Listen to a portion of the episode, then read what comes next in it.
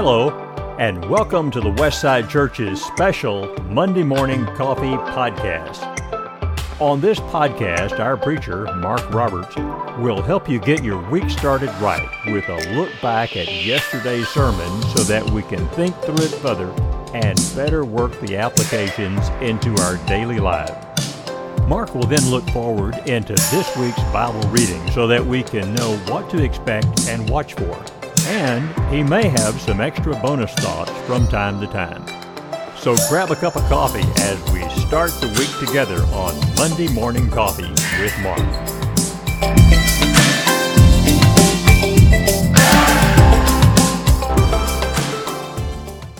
Good morning, good morning. Welcome to the Monday Morning Coffee Podcast for Monday, March the 4th. I'm Mark. I'm holding a great cup of coffee. I've got my Bible open to the Gospel of Mark because I'm going to go straight to daily Bible reading because because I didn't preach yesterday at Westside. Brother Warren, I'm sure, did an outstanding job. I'm looking forward to listening to that sermon. And I am actually home. For the weekend, I was in the Atlanta area with the Roswell Church of Christ but I'm home and awfully glad to be home and talking with you about the Gospel of Mark. Open your Bible to Mark chapter 11. Let's talk fig trees. Let's talk discipleship. Let's get started. Monday's reading is in Mark, Mark chapter 11, verses 20 to 26. And this is about the fig tree. Let me get a swallow of coffee here. Okay, that's about the end of that coffee that I roasted the other day. I'm going to need to fire the roaster up and get going again. Probably going to need some help with that. Jonathan, are you listening? But Mark chapter 11 is about that fig tree beginning verse 20 that we read last week in verses 12, 13, and 14. Remember, the fig tree puts the leaves out and then the fruit comes. So Jesus saw the fig tree's leaves and assumed there would be fruit there. There was none. The fig tree was barren. And so here we get again a revisiting of that. What happened with Jesus' curse upon the fig tree? Verse 20, as they passed by in the morning, they saw that the fig tree had withered away to its roots, destroyed from the roots. Judgment has fallen on this tree. Maybe sometimes we talk about Jesus cleansing the temple, but Jesus didn't cleanse the fig tree, did he? He judged the fig tree. And that helps us think about what Jesus is saying about Judaism. It has the leaves, it has the appearance of bearing fruit, but it is barren and Jesus is going to Jesus is going to judge that. One writer said, what he answers is the tree's false advertising with leaves that hides its fruitlessness. The tree gives the impression it might have something to eat, just as the temple gave the impression it was a place dedicated to the service of God. And of course, then Jesus says some things about prayer, about picking up mountains and chunking them in the ocean. And we easily devolve into a discussion about what we can do in prayer. And does this mean I can pray for anything? And if I just believe it, God has to give it to me.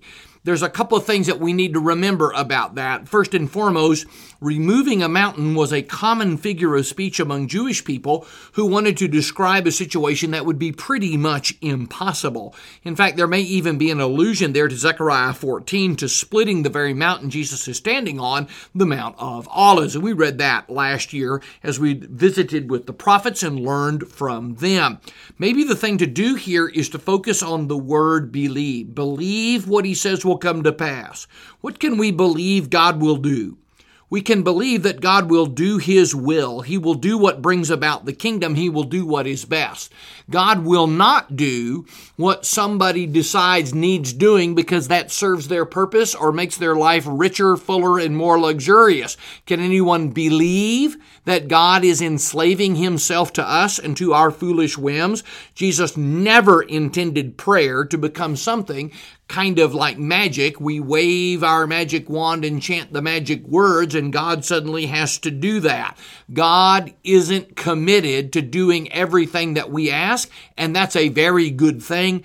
I am sure if you're like me, you can look in the past and see some things you asked God for that were just terribly foolish. Instead, Jesus says that we can do incredible and almost impossible things, like forgive others and preach the gospel everywhere. if we will trust God and do His will. If we will trust God and do His will and let God do His will in us. I think the idea here is that the apostles can do the work of God. They can continue Jesus' work if they will have faith and they will pray. What a powerful lesson on judgment and on prayer. See you tomorrow as we continue in Mark chapter 11. It is Tuesday, and our reading today is Mark chapter 11, verses 27 to 33, where Jesus' authority is questioned. And the linkage here is verse 28 by what authority are you doing these things? That's what Jesus did in the temple, verses 15 to 19, especially verse 18, Jesus' cleansing of the temple. Make a note of that in your Bible so that as you're reading along, you'll know where Jesus is. This is on Tuesday, the last week of Jesus' life. He's walking in the temple, verse 27, and he gets challenged here. Hey, yesterday you overturned the money changers' tables and you drove people out of the temple. Who do you think you are? And the idea here is to put Jesus on the horns of a dilemma. Are you some kind of egomaniac? You think you have the right to do these sorts of things? Or are you acting in some sort of official capacity even though you don't have any credentials? Or are you making an explicit claim to being the Messiah? Who are you? And Jesus says, let's just see if you're asking an honest question. That's a great answer with these kinds of people. And so Jesus says, let's talk about John the Baptist. Was he from heaven or from men? And I don't think Jesus is just trying to make them hush up. If they will agree that John was from heaven, then Jesus will say, let's talk more about that because he testified of me, and now you can accept my teachings like you've accepted John the Baptist teachings. But of course, they didn't accept John the Baptist teachings, and that's exactly why Jesus is asking them about John the Baptist. And instead of answering honestly, what they do is go with total pragmatism. We better see which way the wind is blowing, see which answer will work out best for us. And so, as one writer said, this option reveals they do not care if someone is commissioned by heaven or not. They want to do what they want to do. So Jesus says, I'm not going to talk to you. Not going to give you an answer. There are some people that are not worth talking to. And it's easy sometimes for someone, particularly a false teacher, to jump up and down and say, Oh, I'm being mistreated, and they won't talk to me, and how come they didn't come and talk to me personally about everything that I've ever said or done? And there are some people who have demonstrated they're not worth your time. They're not worth your time. If you don't want the truth, I'll not give you the truth. And I'll make direct, direct application of that to the folks who come and knock on my door who are part of the Watchtower Bible and Tract Society. I'm talking about the Jehovah's Witnesses. Very, very quickly, I tell them I have documentation that proves that the Watchtower Bible and Tract Society is a false prophet and has changed their doctrine and changed their teaching through the years. I keep a sheaf of material in the closet right by the front door, and I hold that out and I say, I'll tell you what, I want to give you my material, and you give me your material, and you study my material, I'll study your material, we'll come together and we'll talk about it, we'll see see what the Bible says because I just want to do what's right. I just want to follow the truth. Will you accept my material? And without fail, the Jehovah's Witnesses say, no, we cannot take your material. They back away from it like it's radioactive. Of course, they've been forbidden by their teachers and by their leaders to take anything from anybody. Told the, they've been told, oh, you better not read any of that stuff. And so they say, I won't take it. Oh, I can't take your material. And then I tell them, if you're not interested in the truth, investigating the truth. I'll see what you have to say. If you'll see what I have to say, let's investigate the truth together. If you're not investigating the truth, I don't have time for you. And that comes straight out of Mark chapter 11 and verse 33. And there are others who have tried to pick a fight, pick a debate with me. They're lo- loading me down with material. They want me to spend a lot of time chasing at, but they're not really interested in the truth. They're just interested in everybody saying, oh, you're right, and following them blindly. That's foolishness.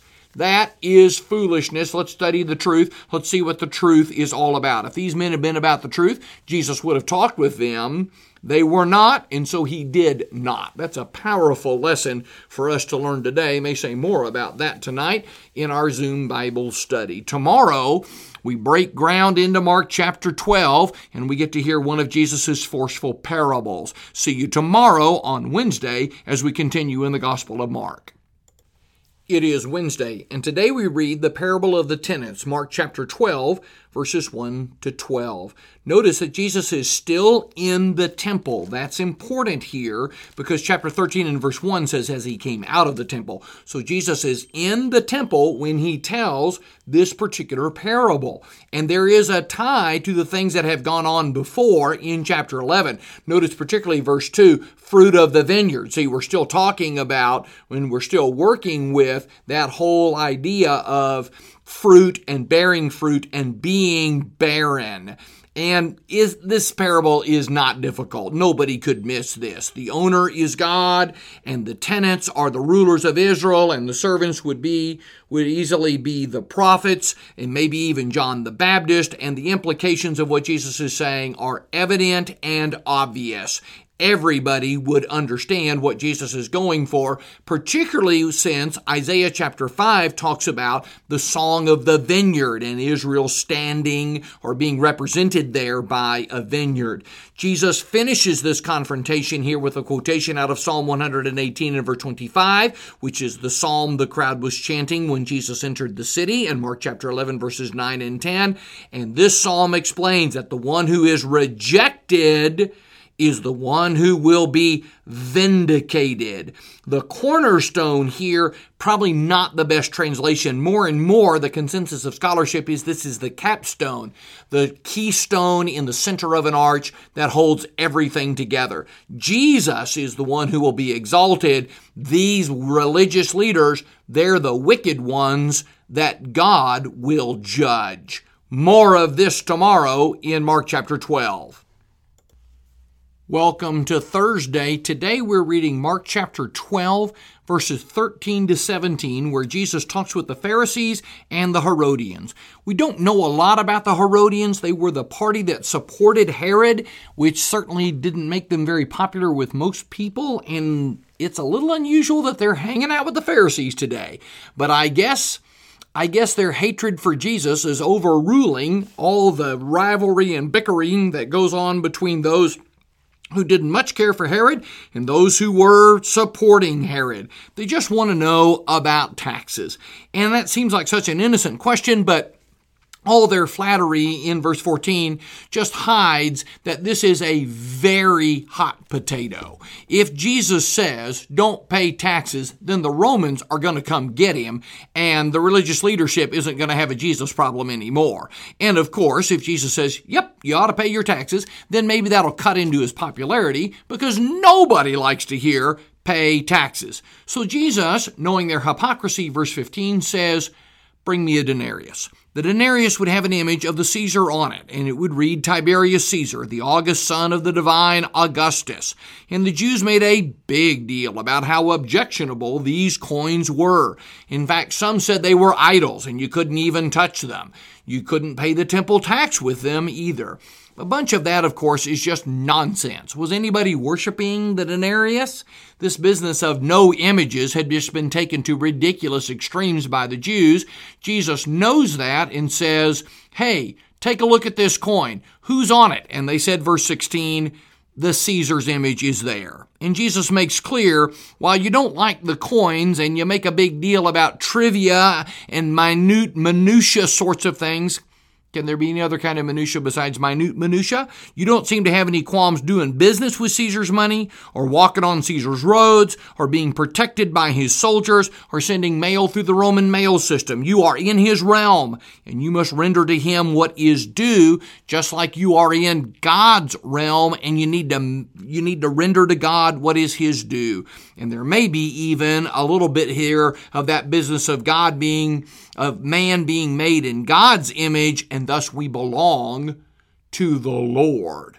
Tomorrow, Mark chapter 12, verses 18 to 27, we'll talk about the resurrection.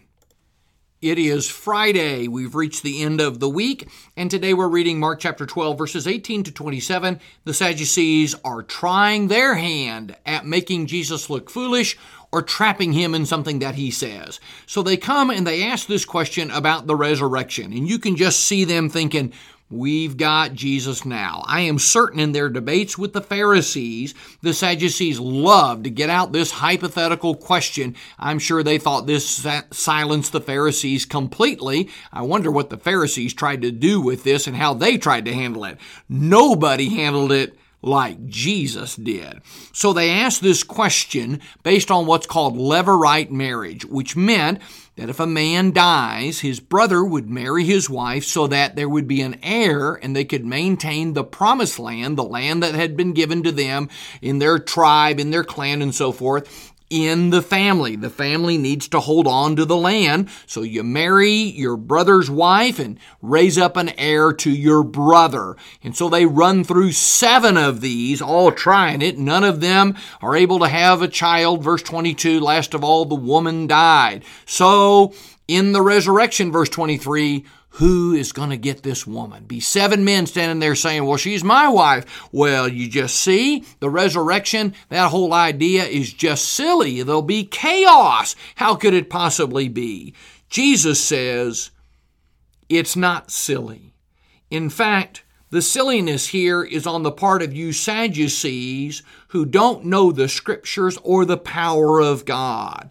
Jesus goes on then in verse 25 and verse 26 to say that heaven is very different from how things are here, especially in the fact that nobody dies there. And that was the whole point of the Levirate law. What do you do when somebody dies without an heir? Well, that doesn't apply in heaven because there'll be no death. Now, please notice, Jesus does not say that we will become angels. That's a very common mistake that we get wings and a halo. Oh, gracious. That's a common mistake about angels. We will never be angels. Angels are an entirely different kind of being. We're not angels. And I would say this, I want you to think about this. He also doesn't say that marriage ends only that in heaven there won't be marrying. It may be that what God has joined together may reach into heaven, especially since we'll continue to be known there as we were known here, which is Jesus' point in verse 26 that Abraham, Isaac, and Jacob are alive. Notice all of that argument hinges on the verb tense of I am. Not I was the God of Abraham, God of Isaac, and the God of Jacob. I am. Sometimes people get after it when you make a very careful and precise argument, but Jesus makes that argument here.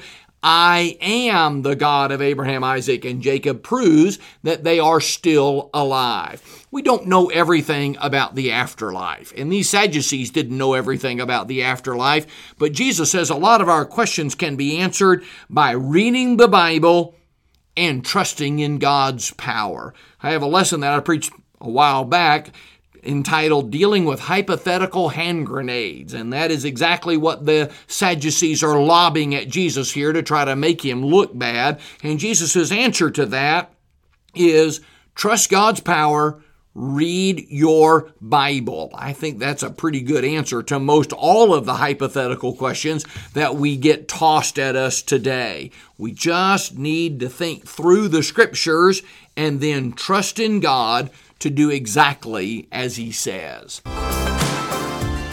Well, that's the podcast for the week. I certainly do appreciate you listening to it. If the podcast is helping you, then tell somebody else about it and leave a rating and review so that more people can find this podcast. Until next week, then, when we'll open our Bibles together again, I'm Mark Roberts, and I want to go to heaven, and I want you to come too. See you on Monday with a cup of coffee.